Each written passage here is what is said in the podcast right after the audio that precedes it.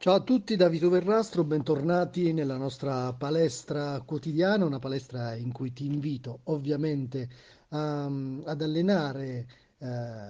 il cervello, ad allenare il pensiero positivo, ad allenare eh, tutta quella che è la consapevolezza che parte dalla conoscenza per guardare al futuro in maniera appunto più consapevole, più responsabile e anche se vogliamo più serena, perché spesso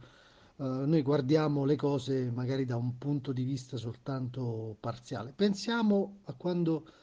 eh, guardiamo i nostri figli sdraiati sul divano che giocano con la loro console,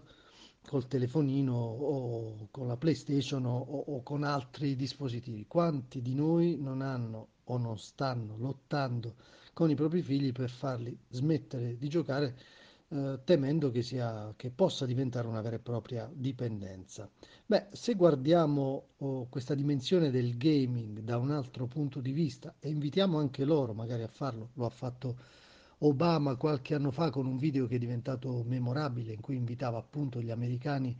più che a giocare a conoscere i meccanismi che c'erano dietro quell'industria, quel eh, grande movimento, beh, scopriremmo sicuramente un'altra dimensione, perché questa passione, quella del gaming, dei videogiochi, può veramente trasformarsi in un futuro di successo per i nostri ragazzi, per i nostri giovani. Pensate che eh, in Italia questa passione, questo settore è in forte crescita e tocca, ha toccato già gli 1,5 miliardi di euro con ben 17 milioni di appassionati, non era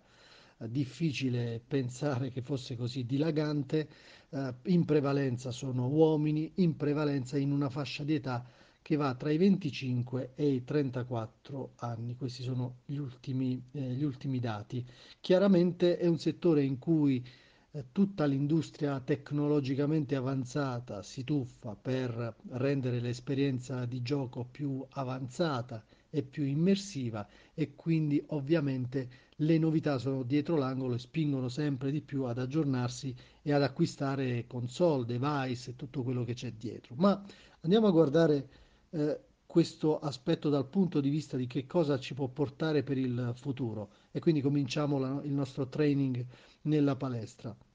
Ci sono tanti corsi,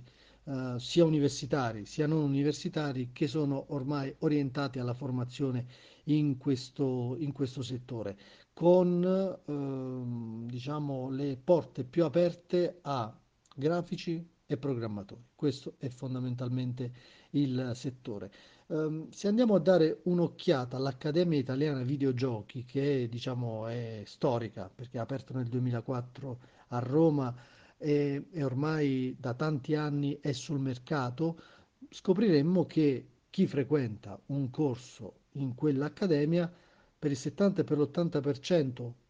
lavora, parliamo di chi decide di specializzarsi in grafica e addirittura per chi frequenta i percorsi di programmazione c'è il 100% del placement. Insomma, opportunità di lavoro assolutamente non mancano. La cosa singolare, la cosa curiosa è che eh, molti studenti arrivano lì non da eh, scuole tecniche, ma da licei e anche dal liceo classico. Quindi eh, c'è posto per tutti e le, le lezioni partono da zero, le classi partono da zero, quindi non c'è nessuna difficoltà di ingresso, nessuna barriera di ingresso. Andiamo a vedere eh, nello specifico quali sono le declinazioni attraverso cui potersi formare. Eh, partiamo dalla grafica. La grafica, ovviamente, qui le tecniche della pittura e della scultura digitale devono praticamente fondersi per creare quelli che sono i personaggi e le ambientazioni sempre più belle, sempre più performanti e suggestive che vediamo nei, nei videogiochi. E, e quindi realizzare asset 2D e soprattutto 3D per il videogioco, tant'è che eh, questa è diciamo la competenza di base per poi eh, avviarsi a fare gli artisti, i render artist o i digital sculpture, cioè gli scultori digitali. C'è poi un secondo settore che è quello della programmazione, come abbiamo detto, quello che assicura al 100% opportunità di placement e di eh, lavoro e chiaramente il programmatore specializzato deve essere in grado di rendere possibile il funzionamento perfetto di tutti gli aspetti tecnici e interattivi del game. Chiaramente parliamo del game development e quindi si, eh, si diventa sviluppatori di giochi. C'è però un terzo ramo che è quello del game design, che è quello più innovativo, ehm, per i ragazzi e giovani che siano dotati di conoscenze tecnico-artistiche, ma abbiano anche una facoltà di pensiero critico,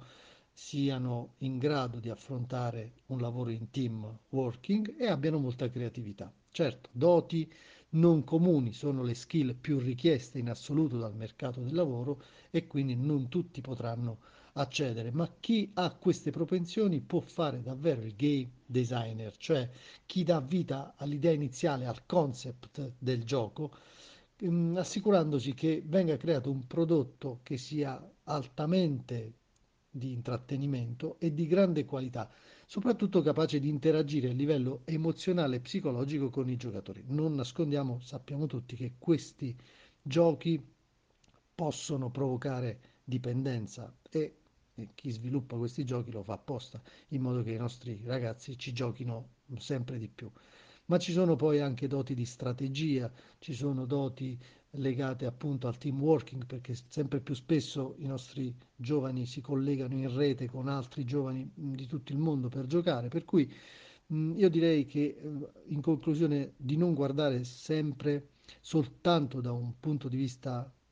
stretto, da un'angolazione stretta questi fenomeni, ma di allargare il campo, perché poi potremmo scoprire che invece quello che eh, oggi può essere un, un difetto, può essere un limite, può essere un problema, può diventare invece una grande opportunità. Nel settore gaming ce ne sono e l'industria dei videogiochi in Italia e nel mondo non sembra conoscere crisi. Bene, grazie. È tutto anche per oggi. Ti invito a seguire Lavoradio sui vari canali